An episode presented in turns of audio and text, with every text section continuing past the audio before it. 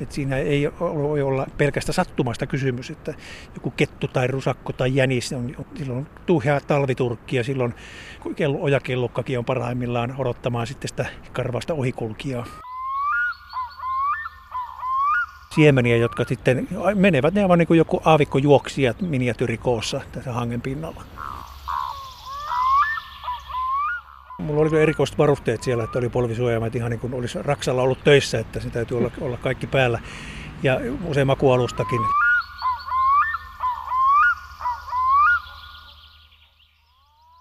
Ahdekaunokin siemenet ovat kuin luoteja revolverin rullassa.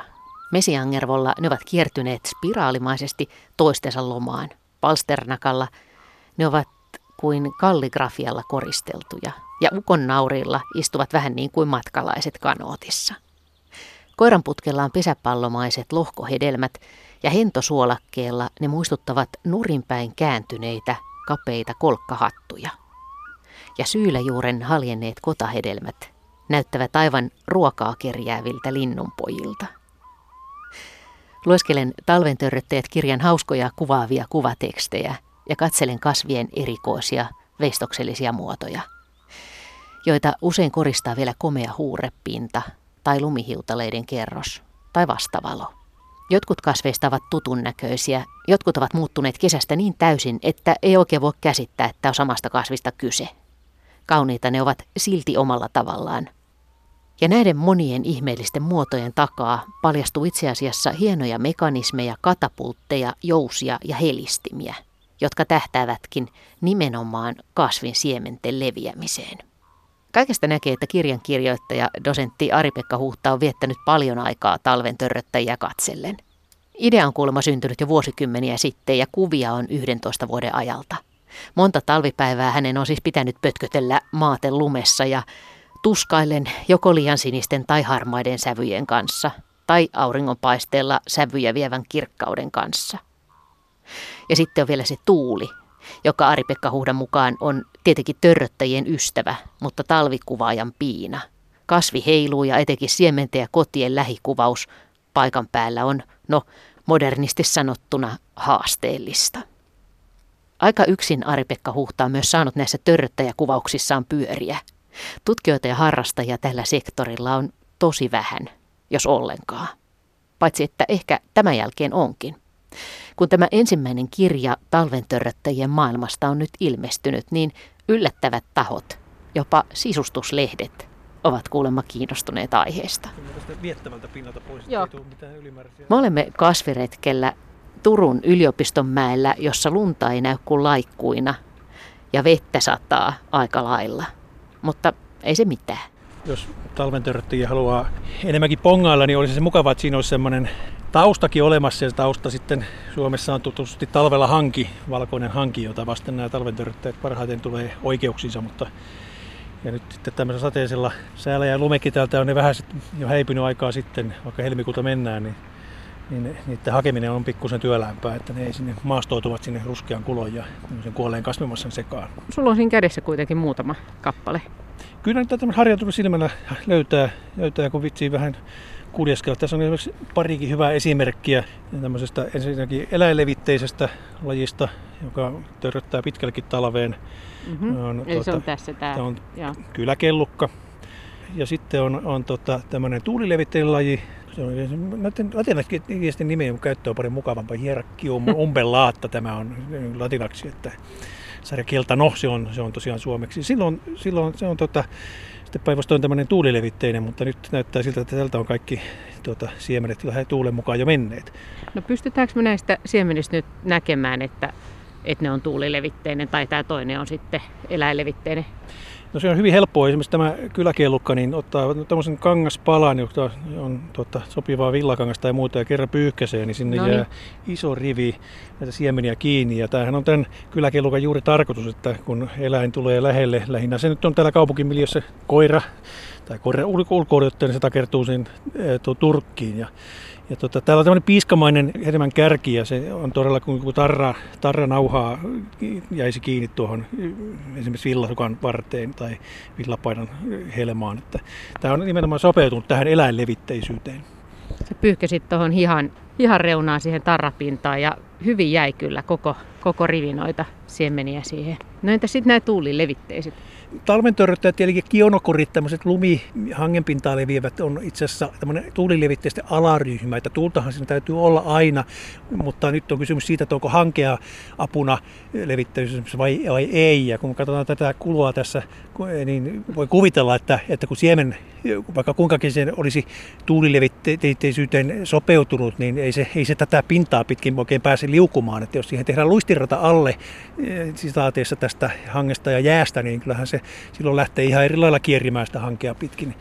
Ja tämä sarjakiltainen on semmoinen tapaus, että tämä on tämmöinen enemmän syystörttäjä. Tällä on suuri osa näistä tämmöisistä Lenninhaivenilla varustetuista siemenistä jo lähtenyt mene, tuulen mukaan jo syksyllä. Että, mutta jollakin totta toisella lajilla taas ei ole tämmöisiä, joilla ei ole tämmöisiä sukaskarvoja, niin saattaa olla tämmöisiä pyöriviä tai sanotaan tynnyrimäisiä siipipalteisia siemeniä, jotka sitten on, menevät, ne ovat niin kuin joku aavikkojuoksija miniatyrikoossa tässä hangen pinnalla. Siis voiko niillä olla sitten jotakin lennin siipiä tai jotain muuta semmoista, millä ne niinku ikään kuin tarttuu siihen tuuleen? No lennin siipiä ei oikein näissä ruohovartissa kasveissa ole kovinkaan monella. Pitää mennä tuonne Etelä-Eurooppaan, että sieltä sitä löytyy, mutta, mutta sitten tämmöisiä tuulitaskuja, siipipalteita, niitä löytyy sarjakukkosilta useilta lajeilta. Ja oikeastaan enemmän niillä säätö kuin poikkeus, että ne on, ne on sitten luultavasti juuri tämmöiseen kieunokoriaan hangen pitkään pitkin leviämiseen sopeutuneita. Sä tehnyt tällaisia tuulikokeita, että miten nämä erilaiset siemenet leviää, jos niin kuin olisi, olisi tasasta puhallusta tästä, että mitkä pääsee pisimmälle? Kionokorilla lumilevitteissä ei tämmöisiä, en ole mihinkään törmännyt kyllä, mutta itse asiassa tämmöisiin tota, tuulilevitteisiin, niitä on olemassa vittauksia ikään tuulitunneleissa. Ne on vuokrattu aikaa jostain mistä arkkitehtien eh, pienoislaboratoriosta ja sitten vähän levitetty sinne siemeniä ja koitettu katsoa. Ja se on yllättävän kovia tuulia, kun ne vaatii nämä, nämä osa näistä talventörrytteistä. Ja siinä on ihan vinha, vinha järki siinä asiassa, että kun tämä korsihan nyt on on tämmöinen kova ja ontto useimmilla talventöröttäjillä. Se toimii tämmöisenä heilurijousena, joka sitten tuulen mukaan heiluu. Ja, ja tuota, vasta sitten, kun on tarpeeksi navakka tuuli, niin, niin esimerkiksi tämmöisten ruoho, jolla on kotahelma, kuten tässä nuokkukohokilla tässä, ja. se aukeaa ja sen yläosasta ja, ja alaosassa olevat siemenet pääsevät ikään kuin pomppaamaan sieltä ylös vasta sitten, kun tuuli tarpeeksi sitä ravistelee. Että semmoinen pieni, pieni tuuli ei vielä, vielä sitten riitä siihen, että sitten siemenet pääsevät poistumaan sitä yläosan koran, koran aukosta tietenkin sitten mitä lujempi tuuli, niin sitä lyhyemmin se, se törttäjä heiluu ja sitten, sitten totta kai se jousi efektinä sitten pomppaa kauemmaksi mitä, mitä lujempi tuuli ja mitä kovempi kalistelu siellä on tässä koran, koran seiniä vasten näillä siemenillä. Että siinäkin mielessä on järkevää, että, että siemenet ei nyt ihan, etenkin tässäkin on kysymys tämmöisestä monivuotisesta ruohosta, niin nukukohokilla, niin ei jää siihen emon alle kaikki siemenet kasaannut ja rupea kilpailemaan samasta kasvutilasta, vaan, vaan levittäytyvät sitä kautta kauemmaksi sitten ja uusille kasvupaikoille. Tuo on todella hieno systeemi. Ensin ne törröttää korkealla hangen pinnalla ja sitten vielä tämä mahdollinen jousi ja sitten vielä ne kaikki muut keinot, millä ne pääsee. Ja nimenomaan niin päin, että ne yrittääkin estää sitä liian nopeata leviämistä tuulen mukana? Joo, tai sanotaan, että liian hennon tuulen mukana. Että silloin, silloin esimerkiksi kellokasvit on meillä oikeastaan tyypillistä. Niitä valitettavasti ei tästä löytynyt, mutta ihan tuikin tavallinen kissankello, kurjen kello, vuohen kello, no tämmöisiä. Niillä on itse asiassa se kotakin rakentunut niin, että jos se on nuokkuva kota, niin se reikä aukeaa sinne kodan alapuolelle. Eli itse asiassa käytännössä silloin se reikä on se ylä, ylä, ylä, ylempänä kuin se kodan suu. Ja sitten taas jollakin kurjen kellolla se, on, se reikä aukeaa sinne kodan yläosaan, koska se kota on pysty. Ja se juuri yrittää niin kuin, tavallaan, no voisiko sanoa sitaatisesti, jemmata sitä, sitä tota, levittäytymistä mahdollisimman pit, pitkään, että, että sitten tulisi esimerkiksi hanki, jää ja silloin näiden siemeneiden leviämismahdollisuus hangen jääpinta olisi parempaa kuin että se tosiaan ne takertuu tähän tämmöiseen äh, rypyliäiseen kasvimassaan, jota lumi ei ole vielä kauniisti peitellyt. Kun mä katselin tätä sun kirjaa talven törröttäjistä, niin sä kirjoitat tästä muotojen pysähtyneestä kauneudesta ja pelkistetystä yksinkertaisuudesta ja kaikesta tästä. Onko aina nähnyt, että nämä on näin kauniita? Mä rupesin katsoa nyt kuvia, niin mietin, että näitä pitää ajatellakin ikään kuin veistoksina enemmän.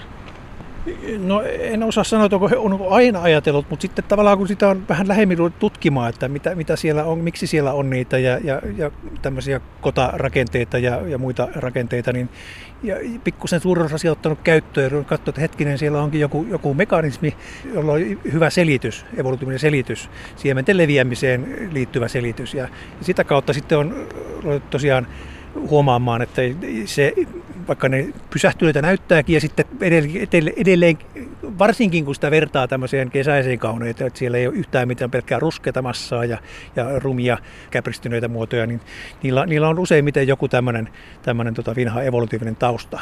Ja sitä kautta se tavallaan, voisiko sanoa, että se biologin silmään tulee tämmöistä kauneutta, kun siinä on joku niin sanottu eh, evolutiivinen, sitaatissa voisiko sanoa järki. Sä oot ollut vuosia kiinnostunut talven törröttäjistä. Onko teitä muitakin? Onko tämä jotenkin suosittu harrastus? Ei, kyllä se on niin, että jos lintuharrastus on meillä se luontoharrastuksen kirkas ykkönen, niin kyllä, ja kasviharrastus tulee sitten, kesäkasviharrastus tulee sitten siellä kaukana perässä, niin tota, talvikasviharrastajia luultavasti ei ole, ei ole kyllä Suomessa juurikaan ollut, että että, ja edes edellisetkin, ja siitä kirjoittaneet on jo kauan sitten olleet Mananmailla. 20-luvulla on kaksi, kaksi julkaisua tästä tehty, että, että sen jälkeen ei ole saanut. Mutta ruotsalaiset on, on sitten kyllä, tietenkin ruotsalaiset, 2003 tuli tämmöinen kirja Orentum Floran läpi vuoden flora, joka sitten oli itse asiassa tämmöisenä ideoina mun omallekin kirjalle. Ja sitten, no sitten ei ole muita kyllä ole. Olen kovasti kyllä nykyaikana, kun tietoa löytää, niin sitä helposti yrittänyt löytää näitä eh, kirjallisuutta. Mutta ei sitä ole sitten, Yhdysvalloista on löytynyt kolme tämmöistä piirroskasviota. Ja itse asiassa kun sitten miettii, englantilaisessa kieliperheessä ei ole sanaa tälle. Englanninkielissä se on weed, winter weed, eli talvin rikka, mutta sitten Suomessa löytyy talven törröttäjä ja Saksasta löytyy winterstehe ja sitten Ruotsistakin löytyy Winterstondare. että siinä on oikeastaan nämä kolme eh, maata, jotka on mahdollisesti kiinnost- olla kiinnostuneita tämmöistä talvitörröttäjä ekologiasta. Talven törröttäjä aika hauska sana ja se siis tarkoittaa, miten se nyt määritellään kasvitieteellisesti? No ehkä siinä ei kauhean virallista määritelmää ollut, ollut aikaisemmin. Jos puhutaan talventörröttöistä niin epätieteellisesti, niin ne on, ne on tämmöisiä ruoho- ja heinävartisia kasveja, joissa tämä maanpäällinen kasviosa lakastuu talveksi, mutta jää sitten kuitenkin tämän hangen jään pinnalle törröttämään talveksi juuri tämän leviämisen takia. Ja sitten taas sitä erotetaan pois tämmöiset puuvartiset kasvit, pensaat, varmut ja puut ihan, että ne, ne sitten on, ne, toki niilläkin, niissäkin lajissa, lajissa löytyy runsaasti tämmöisiä talvisiementäjiä lajeja. Meillähän kotoiset talvisiementäjät on kuusia mänty, että jokainen, joka on vähänkin kevättalvella hiinellyt hankikanon aikaa, niin on nähnyt eh, kuusen ja varsinkin männyn siemeniä tippuvan tämmöisenä siipinä, siipien pyörittäminä hangelle. Et niin on kyllä nekin ihan tämmöisiä talvisiementäjiä, mutta ei ehkä talvetörröttäjiä siinä mielessä, kun sitten taas vuohot ja heinät. Onko nämä talventörröttäjät monivuotisia yleensä? Ei kaikki, ei kaikki. Osa on ja osa ei. Että se, se, on, se kirja on siinäkin aika laaja, että osa, osa on tämmöisiä, jotka ja siementää sitten vain elämässä ja kuolee kokonaan, mutta sitten toinen, toinen porukka on sitten tämmöisiä, jotka talvehtii sitten maan alla juurina ja mukuloina. Ikään tämmöisiä tutumpia tämmöisiä tota, äh, maailmankolkkia, jossa tämmöisiä on, esimerkiksi arothan on tämmöisiä, mutta siellä nyt, toki sielläkin lunta joskus on, mutta Suomessa tämä aro vasten on sitten tämmöinen hanki, hankenpinta, jos silloin kun lunta sitten saadaan tänne Etelä-Suomeenkin. Mutta ne monimuotoiset kasvit esimerkiksi, niin missä ne kaikki kesän värit on, vaikka kirkkaat keltaiset ja punaiset? Onko onko ne imennyt ne sinne sitten sinne juuriin? Ei, eihän, eihän nythän on kasvitehtävä tehty, kun se on siemenvaiheessa, että silloin ei ole millään väreillä niin, niin suurta merkitystä. Ja oikeastaan sillä on merkitystä, talven on tämä kova sitkas varsi, se on, se on niille tärkeä ja semmoinen, joka kestää sitten niin kuin alkusyksyn syksyn myrskyt ja pystyssä ja vielä sitten kun se hanki saadaan vihdoin, niin täyttää silloin tehtävänsä. Että, että ei, ei sillä, no tietenkin sitten näissä on jonkun verran, yleensä ne värit on tämmöisiä ruskeita ja harmaita ja olien keltaisia, mutta sitten jollakin esimerkiksi hierakka, herakoilla, niin ne on tämmöisiä hyvinkin kauniita ruosteen ruskeita värejä. Että niin silloin ruumeksukuun pääsee käsiksi aika helposti, kun löytää tämmöisiä kirkkaan ki, ki, tota, ruosteen ruskeita värityksiä. Ari-Pekka Huhta sanoit, että 20-luvulla on Suomessa tutkittu näitä. Minkälaiset asiat silloin kiinnosti? No Karl Linkola 24 itse asiassa kirjoitti tämmöisen pienen eh, Turun seudun talvisienenteistä tämmöisen pienen noutin ja siitä sitten innosti paikallisia kasvitieteitä, joita nyt ei ollut silloin, silloin tosiaan paljon. ja tota, hän teki listaa ihan, että mit, mitä hän löytää talvella. Ja sitten tämä Karlo Metsän heimo, Metsä Vainio anteeksi, innostui sitten Oulussa tähän hommaan. Hän oli silloin, silloin toimi tuota, koulun rehtorina ja oli ilmeisesti joutoaikaa käydä sitten kävelemässä viikonloppuisin aina. Ja hän teki vähän laajemman tutkimuksen, joka sitten, jos sitten luetteli useita satoja lajeja ja, ja sitten tutki niitä pit, mon, kahtellakin vuonna peräkkäin talvena. Ja, ja kartotti, listasi ja sitten myöskin jopa meni jopa niin pitkälle, että katsoi sitten tämmöisiä ekologisia vuorotusvaikutussuhteita, että mitä lintuja niillä käy. Ja, ja silloin oli aika, aika karskit tutkimustavat, että jopa kun näki tuommoisen urpias parven, niin ne sitten sieltä ammuttiin pois ja katsottiin, että mitä ne oli syönyt. Että, mutta eh, ne nyt ei kovin paljon sitä tehnyt. Enimmäkseen hän tarkkaili sitä ja katsoi, mitä linnut syöt. Lintujen levit, talventöröttäjien siementen levittäminen ei ole sinänsä ihan yksioikoinen asia, koska jos lintu syö sen, niin useimmiten se siemen sitten tuhoutuu. Mutta kun, toisaalta kun sitten se lintu nokkii sitä tämmöistä isoakin mykeröä hajalle, niin silloin se siemen, siemen sinkoilee ympäristöön. Että siinä on tämmöinen kaksijakoinen vaikutus linnuilla. Niin monille linnuille nämä kuitenkin on tärkeitä. Kyllä joo. Meillähän on siis tyypillisesti joku tiklit ja hempot on tämmöisiä, joita ei varmaan olisi näillä leveyksillä juurikaan, ellei meillä olisi sitten runsaita joukkoa tämmöistä hyvin rasva- ja öljypitoisia siemeniä sisältäviä lajeja. Esimerkiksi kaunokkeilla näkee näitä tiklejä hyvinkin usein. Ja monia muita lajeja, jotka käyttää toisaalta myös, myös puiden siemeniä, talvisiemeniä, mutta myöskin satunnaisesti myöskin talven törtteen siemeniä ravinnokseen. Ari-Pekka Huhta, sä yrität kiskoa siitä nyt niitä, niitä siemeniä irti siitä tarrakiinnityksestä. Ne ei lähekkään niin helposti. Joo, tämä kyläkellukka on kyllä aika viheliäinen siinä mielessä, että kun se tulee, niin se on aika, aika pitävästi kiinni siellä. Voin kuvitella nyt koiran omistajan riemoa, kun he putsaavat sitten tuoreessa turkkia tämä on tämmöinen laji, joka on, on nimenomaan sopeutunut eläinlevittämiseen. Ja, ja sitten vielä niin, että näitähän kaksi lajia Suomessa on tämä kyläkellukka ja ojakellukka. Että, että itse asiassa ojakellukka on se alkuperäinen laji, ja sitä on ihan Pohjois-Suomea myöten hyvinkin runsaasti. Tämä kyläkellukka on tämmöinen eteläinen kaupunkien tulokaslaji. Ja tota, nämä on itse asiassa kummallisesti parhaimmillaan kiinnittymään nämä siemenet silloin, kun eläinten turkkikin on tuuheimmillaan. Et siinä ei voi olla pelkästä sattumasta kysymys, että joku kettu tai rusakko tai jänis on, on silloin, silloin tuuhea talviturkki ja silloin kello, ojakellukkakin on parhaimmillaan odottamaan sitten sitä karvasta ohikulkijaa.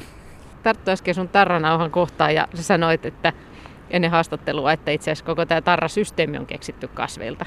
Joo, siitä löytyy ihan historiikikin. Ja sen syypää on tähän on tämä takiainen arktiumsuku. Ja sillä on tämä koko mykerö on tämmöisten muutunnaisten eh, piikkien peittämä. Ja se koko mykerö siemenineen, josta on toistakymmentä siementä, niin lähtee sitten karvapäällysteisen kulkijan tai muun mukana. Ja, ja sitten pikkuhiljaa niitä sitten varisee sopiville kasvupaikoille. Että, mutta takia on hyvin varmaan joka pojan koltian, joka kaupungin puistossa talvisen leikki, niin on, on heitellyt niitä tyttöjen hiuksiin tai muualle kiusaksi. Et ne on kyllä tosi hyvin tar- tarttuvaista tavaraa.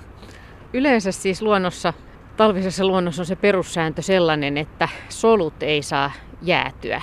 Miten talven törröttäjille, miten ne estää sen, että se siemen siellä säilyy kuitenkin itämiskykyisenä? Ja niillä on hyvin tehokas se, se, se tota, solukosta poistuu suurin osa vedestä ja siinä jää rasvoja ja muita yhdisteitä, jotka sitten kyllä kestää ihan 10 asteen pakkastakin. Että ei, niillä ei tämmöistä ongelmaa ole, ole kyllä. Että siemen on oikeastaan niin kuin kaikista kestävin tämmöinen kasvin osa kestämään pakkasia.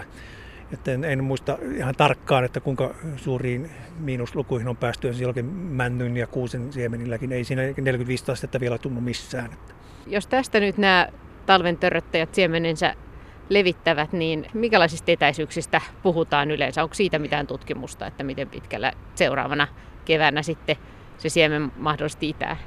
No varsinaista talventörryttyistä ei kyllä tämmöistä ole tehty. Nimenomaan siinähän pitäisi tehdä tämmöinen tuulitunnelikoe, jossa olisi sitten hankea vähän ja, ja mittarit ja muut. Mutta tämmöisestä tuulilevitteistä, jonka alaryhmä tämä talventörryttäjät on, niistä on kyllä paljonkin, paljon tutkimuksia. Ja ne uskomattomia etäisyyksiä kyllä. Jos pois luetaan vesilevittäiset, jotka on ympäri maapallokin matkustaneet, niin tosiaan tuulilevitteiset kyllä leviää niin kuin kilometrikaupalla. Ja kyllähän sen, tuosta senkin tietää, kun jos katsoo, kun maitohorsma siementää, siementää joskin hakkuaukealla, niin ei se semmoinen kilometrin kahden hakkuaukkokaan ole mistä, että helposti se toiseen, toiseen ääripäähän siitä lähtee tuulen mukana. Mites Ari-Pekka Huhta, mitkä on sun mielestä, kun sä oot nyt kuvannut näitä vuosia näitä talventöröttäjiä, niin mitkä on sun silmään kaikkein kauneimpia talvisina? Onko sulla tällaisia suosikkeja?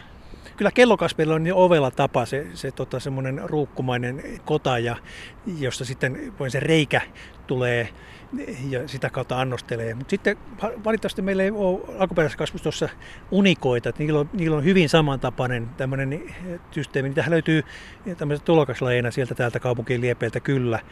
Ja niillä on tämmöinen aivan kuin suolasirosin, joka on siinä varren päässä nurinpäin. Ja se on just hyvin järkevää sikin, että se on nurinpäin se sijoitin siellä, että se ei ole suinkaan reijät alaspäin siellä, vaan se sitten tosiaan pikkuhiljaa niitä annosteita, pieniä siemeniä eikö tuu kun noita katselin semmoinen, semmoinen olo, että kyllä luonto on ihmeellinen? Näin se on joo, mutta mietitään, että tämä sokea kelloseppä on, on meillä muutama miljoona vuoden evoluutiota pyörittänyt, niin kyllä näitä sopeumia alkaa löytyä jos jonkinlaisia.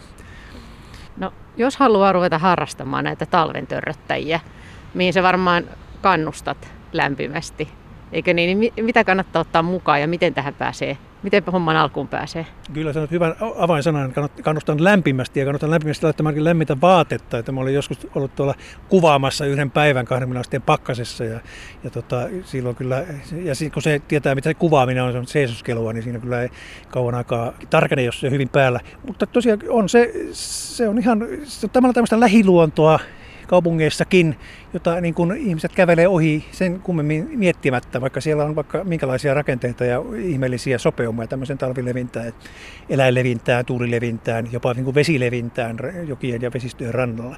Ja talvellahan sitten, kun pakkasia on käynyt ja taas on jäätä saatu esimerkiksi järvien ja jokien jäällä, niin hiihtely tämmöisissä järvenranta kaislikoissa ja muissa, niin sieltä löytyy myös ihan eri, eri porukka se, semmoisia talvisiementejä, jotka, tota, joihin ei oikeastaan sitten muulloin kuin talvella pääse tutustumaankaan. Sitten kannattaa ottaa ehkä suurennuslasi mukaan, jotain tämmöistä vai? Joo, kyllä. No ensi alkuun ihan, ihan tuommoinen makroskooppinen eikä päälle päältä katsominen riittää, että siitä löytää pienellä päiväkävelyllä löytää jo 230 lajia aika helposti tunnistaa. Ne on niin itsensä näköisiä, voisiko sanoa. Mutta sitten jos esimerkiksi aikoo jotakin kellokasveja, mataroita, muita tämmöisiä vähän pienempiä siemenisiä ja sitten myöskin sarjakukkasia tunnistellaan, niin silloin että siementen muoto ja rakenne niin on semmoinen avainsana, että välttämättä esimerkiksi monet sarjakukkaset näyttää päältä päin hyvin samannäköisiltä, että silloin, mutta siemenistä löytyy sitten tämmöinen erottava tuntomerkki näillä. Ja sitten kirjastasi luin, että niitä voi myöskin haistella. Kyllä joo, useissa näissä etenkin tota asterikasveissa on tämmöisiä aromaattisia yhdisteitä sieltä lajeja.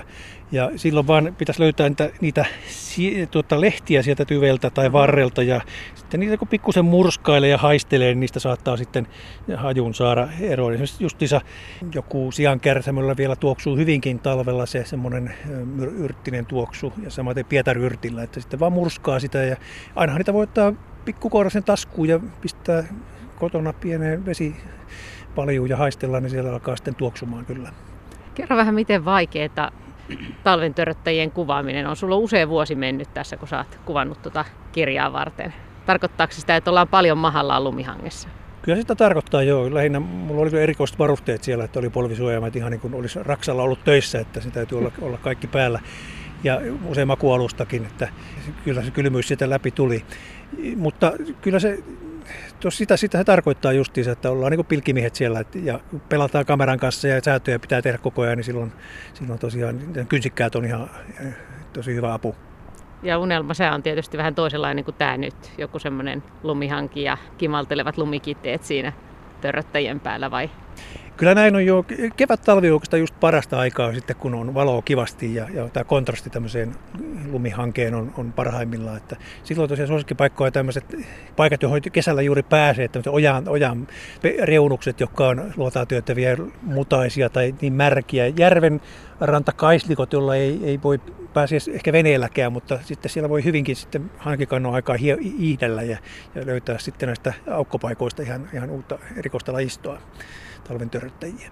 Onko kukaan koskaan ihmetellyt, että mitä sä teet, kun sä pötköttelet siellä Voi monta kertaa kyllä tosiaan, tosiaan siinä on, niin olisi just sanonutkin, että, että paitsi tämän innostuksen takia niin täytyy olla myöskin hyvä itsetunto sitten, että, että ihmettelijöille, mutta useimmiten ihmiset vaan pysähtyy katsomaan, että löytyykö mitään, onko jotain hukassa tai jotain muuta. Sanoin, että joo, olen tuossa, jos koko hokkia yrittänyt löytää, niin sitten ymmärtävät. Tai sanotaan, että suhtautuvat ymmärryksellä Tämä Talven kirja, jonka teit, se on ensimmäinen laatuaan Suomessa. Suomessa on tullut viime aikoina hienoja luontokirjoja, on tullut luteista ja on tullut heinäsirkoista ja sudenkorennoista. Näin. Ja nämä, on, nämä on innostanut ihmisiä ihan uudella tavalla harrastu näiden uusien lajien ja ryhmien pariin. Niin luuleeko, että tästä voi alkaa tämmöinen talven buumi? Toivottavasti talvi useinkin, varsinkin kun täällä Turussa ollaan nyt, niin on, on harmaata ja on sateista ja, ja, ja kaikki näyttää luonto näyttää luontaan työtävältä. Kun pikkusen katsoo sinne eh, taakse, niin voi löytää tämmöisiä vähän erilaisia näkökulmia ja sitten se ei olekaan se talven viettäminen niin, niin ikävää kuin ehkä alun perin luonnossa kulkiessa luulisikaan. Ja tässä, on, tässä on nyt tämmöisiä, tämmöinen oranssivärityksellinen, mikä se kavaltaa tämän suvun, se on ruumeksi-suku, eli ja, tota, hierakoita. Ja nämä on aika, tästä on nyt kaikki lähtenyt siemenet jo menemään, mutta tämä väri on jännä. Täältä on myöskin lehtiä näkyy. Lehtiasennosta voi usein katsoa, että miten, mikä suku on kyseessä. Kiertääkö ne lehtiä niin kuin tällä ruumeksi-suvulla vai onko ne vastakkaisia kuin jollain, jollain tota, kohokeilla. Ruumeksella on, on valitettavasti tässä siemeniä ole, mutta niillä on tämmöiset hyvin hohkaset hedelmäverhiöt ja ne on tämmöisiä kuin pieniä tuulipurjeita. Ne putoo hangelle, niin lähtee kyllä tosiaan tosi vikkelästi etenemään.